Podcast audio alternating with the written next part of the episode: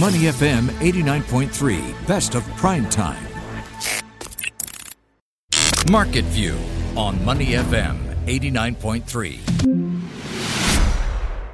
By the looks of it, out on Wall Street, it seems that markets in the U.S. are starting to find some sense of stability after what seems like weeks of pronounced volatility really hitting markets. It seems that the big question is how investors stateside and across the world will come to grips and perhaps get used to the prospect of tighter monetary policy moving forward. But is this actually why markets have been quite volatile? And could this actually make things more uncertain, at least for the first quarter, for markets out on Wall Street, and then also dictate perhaps a more volatile or uncertain pace for markets across the world? Well, today on Money FM 89.3, we are pleased to be joined by Mr. Edward Moya. He's the senior market analyst for OANDA out in New York, and he joins us today on the program to tell us what he's seeing on the ground out on Wall Street and whether and what to make of all this volatility and fears of tighter liquidity out in U.S. markets.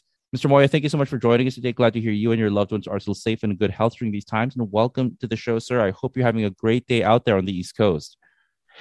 No, thank you for having me. We're finally getting a little bit warmer weather. It's no longer the Arctic blast has passed us, and I think everyone's bracing for some hot inflation data. But no, I think markets are really focused on the Fed and what's going to happen in March. So let's get started.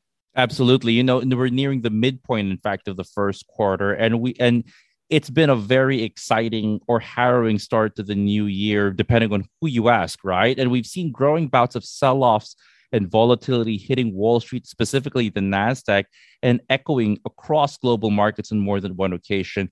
Are markets going to stay volatile and shaky for the rest of the first quarter? Or because of how we've seen things stabilize over the last couple of days, do you think that the worst might be over, actually, after all these volatility scares? I think investors should brace for continued volatility. There's a major reset happening on Wall Street, and I think a lot of this has to do with no one knows exactly how aggressive will the Fed be with tightening. We have to take a look. Up 2 months ago, market expectations were that the Fed would raise rates 2 or 3 times in 2022. And now those expectations have swung to 5 to 7 times, and you're starting to see that with each hot inflation reading, and as we go through earnings season, we continue to hear several companies are still struggling with supply chain issues, and there's been progress. There is optimism that things are going to get better, and there's kind of I feel that. Every quarter you hear people saying, well, it should improve possibly in about a few months. Now there's that expectation that around the summertime, you're really going to start to see some improvements with chip supplies, with more healthy restocking of inventories for a lot of these companies. So I think there's this belief that you're going from a market that used to be completely risk on, risk off, where everything would go up, everything would go down, to now we're focused on valuations. Now we're focused on which companies have pricing power, which companies are going to be able to provide better long-term outlooks. And I think that's why it's going to be a very, bumpy next few months, just because investors are not sure exactly how the stock market is going to behave when you start to remove, that punch bowl of stimulus. We have to remember when COVID happened, the world shut down, and you had an unprecedented amount of monetary and fiscal support hit the economy. Well, now you could see that the Biden administration has been unable to deliver Build Back Better. They're probably going to piecemeal parts of it. And the Fed is starting to tighten rates. They'll be tightening rates, and they'll be starting that balance sheet runoff in a few months. And you're going to see that risky assets will will lose a lot of that support as interest rates start to rise. And a lot of these companies that are not profitable, they're going to have a harder time going forward. So investors should brace for volatility. And I think you're going to see best of breed once again outperform. You know, high dividend stocks are going to become probably more attractive in this environment.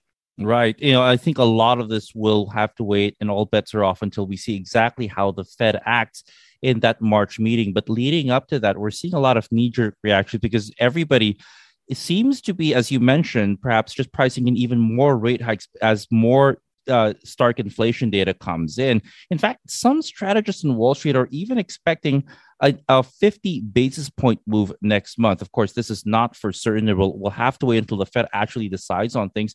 What might be guiding your expectations for how the Fed acts in March and the rest of the year, ranging from all of these expectations from 3 to 5 to 7 or even the 50 basis point rate hike? Help us make sense of this mess that markets are fussing themselves over with regards to these rate hikes, Ed.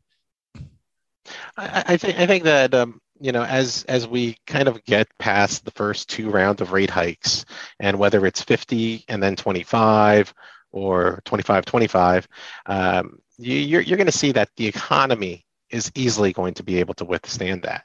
I think that when, you know, we're talking again at the end of the year, and if, let's say, the Fed only ended up raising rates 4 times or 5 times, that is still something that the economy is probably going to still have anywhere between 3 to 4% growth this year.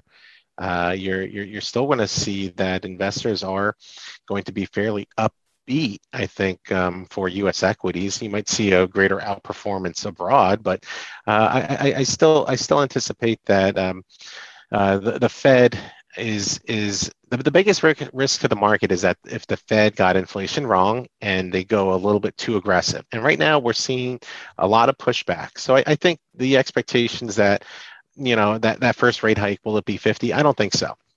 I think that the Fed is going to remain cautious as far as delivering those rate hikes because they're not just focused on rate hikes. They're also focused on that balance sheet reduction. And I think that they know that they have to commence that before the summer. So I think you're probably going to see that, you know, if, you know, in the next 12 months, the Fed is able to, you know, deliver, you know, 5 rate hikes and knock off $1 trillion off the balance sheet. That's still in an environment where the economy should thrive. So I think there's still good reason to be optimistic. The only reason you should not be optimistic is if the Fed is becoming a little bit too aggressive. If they raise 50, they signal maybe another 50, and then you see financial conditions start to deteriorate. But I think that is the least likely scenario. Indeed. We're listening to Edward Moya, the senior market analyst for OANDA in the Americas here on Money FM 89.3. And I do want to get into earnings in just a little bit, given we're getting to the tail end of it on Wall Street. But you did mention some of these issues and fragility, at least in market sentiment out in Wall Street. And in fact, if the Fed does tighten more aggressively, markets will have to get used to lesser liquidity for the most part. But even now, before the rate hikes are happening, so many are already bemoaning tight liquidity is making the market more volatile and shaky even before the Fed's first rate hike. Based on what you're seeing out on Wall Street, though, Edward, are there real signs that liquidity is tightening up earlier than we think? And what might this mean for how markets move if they're tightening up even before the Fed decides to hike rates? I think right now, when you take a look at financial conditions, for the most part, there has been, you know, some tightening that has occurred. And I mean, when you take a look at how Treasury yields have skyrocketed over the past few months, you know, that should not surprise everyone. But I think still you're probably in a market that is going to realize that, you know, we're not going to maintain this trajectory as far as surging yields go. I think that there's this belief that, you know, once we get past those first couple of rate hikes, you're going to start to see some of this volatility will ease up. So I think that there will be a lot of companies that are going to struggle in this environment, and a lot of that is, you know, unfortunately, it's a lot of tech companies. But I still think that you're still looking at healthy conditions broadly for most companies right now. All right, great. Now, as we mentioned, Mr. Moya, earnings seasons begin to slowly wrap up out in the U.S. I believe about 70% of the S&P 500 companies have now reported. And while some of the tech firms really shook markets with these really dismal reports, overall, they've said that most of them have actually beaten expectations. Give us your own impression of how earnings have been so far. And was this a lackluster season that might hint at a possible slowdown, or are things actually a lot healthier than we're giving them credit for? I think a lot of companies struggled with guidance. I think, yes, as far as some of these earnings beats, they did impress. I think there were more upside surprises than not. I think a lot of the companies that provided some abysmal outlooks, when you take a look at like the Metas or the Netflix, I think you're starting to see that Wall Street is now focused on, specific drivers for these companies. And I think competition is a key factor for a lot of these businesses. And you're going to see that investors are becoming very selective here. And I think that you're probably going to continue to see that companies that have pricing power are still going to probably perform nicely here. It's all about margins right now for a lot of these other companies. And I think that if you're starting to see companies provide outlooks, that's becoming very optimistic, because that means they're feeling a little bit more confident in what they can project. A lot of companies are trying to refrain from doing that. So I think that you're starting to see there's this I think hesitancy to just blindly buy down significantly, buy that dip, because eventually, people are still going to use social media. But no, people are now starting to question, well, what audiences are they focused on? Where's the growth? And, what's their long-term visions? And you know what? It seems like there's some companies are recklessly spending in the future and not necessarily having,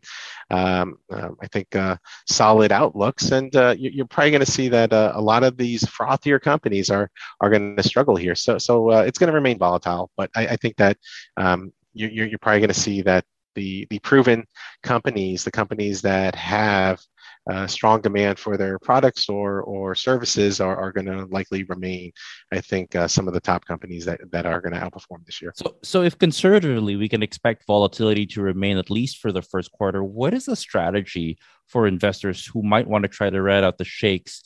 And are there any possible opportunities left out there, Ed? Well, I think when you take a look at the underperformance with small caps have really... small caps have struggled, and a lot of that is because they don't have pricing power. They don't have the preferred relationships with vendors. Those go to like the companies like the Apples and Amazons. They're the ones that get their hands on, key supplies first. Small caps have been struggling. They're the ones that will benefit the most once supply chain issues, bottlenecks ease. So I think that if you're looking long term, you're probably going to see that I think small caps should outperform much of the field right now, because I think the growth story is still there. And as far as how the economy will unfold as we go through these rate hikes, as people start to become more concerned about growth and loss of momentum, and now that we're no longer living off of stimulus, I still think that the economy is likely to benefit from continued the reopening momentum.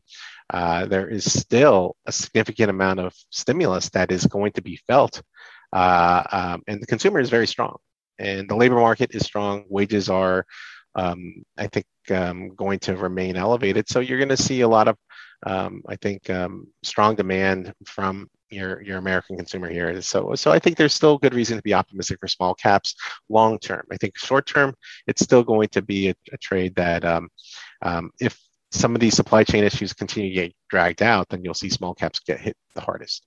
All right. And just very quickly, Mr. Moy, before we let you go, I know that you're also taking a look at cryptocurrencies very closely. And this is something a lot of our listeners here want to ask us about. Now, we're seeing signs of Bitcoin starting to get its bearings after that big January fall, alongside others like Ether and even the other DeFi challengers like Cardano and Solana. But how much of crypto performs is linked to market sentiment, which hasn't been so hot lately. If we're expecting tighter and less accommodative policy and less liquidity, how will cryptocurrencies perform if we start to see things tighten up or normalize, depending on how you're looking at it?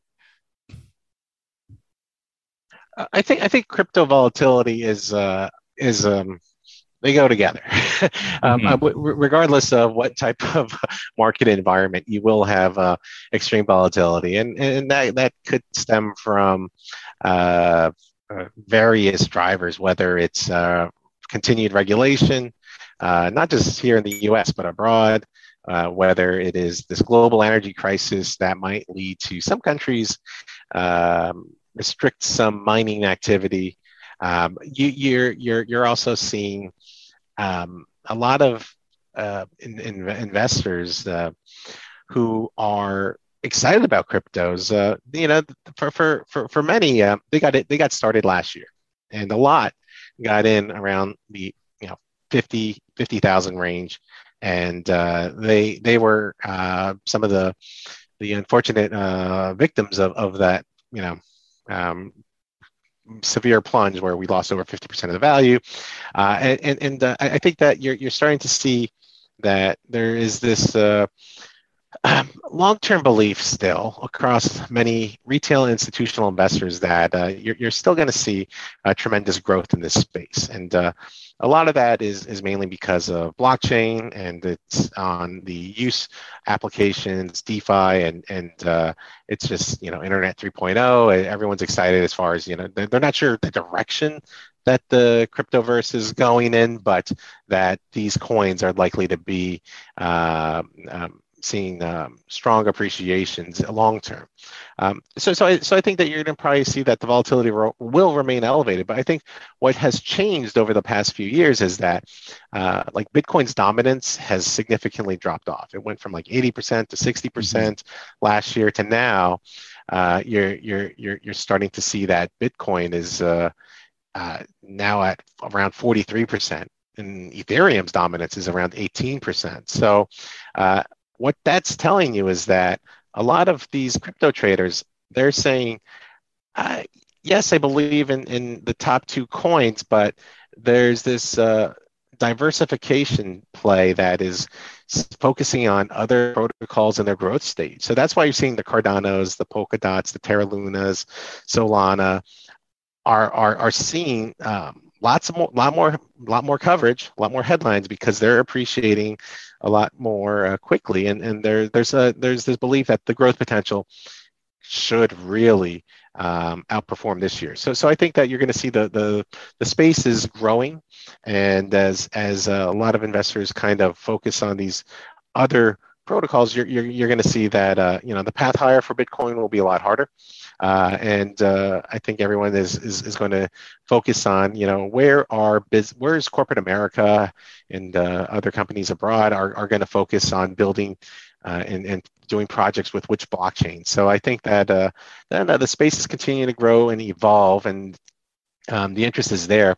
But, you have to remember there's always catalysts that come out of nowhere that can send the crypto down significantly. So it's still the riskiest asset on Wall Street, and but a lot of traders they want to have exposure because there is that volatility. Everyone's trying to capture a piece of those moves. Edward Moya, senior market analyst for OANDA. Thank you so much for joining us today on Money FM 89.3. As always, I wish you and your loved ones continued health and safety during these times. Look forward to next time you can join us on the show. Meanwhile, I hope you have a great rest of the weekend out there in New York, sir. Thank you.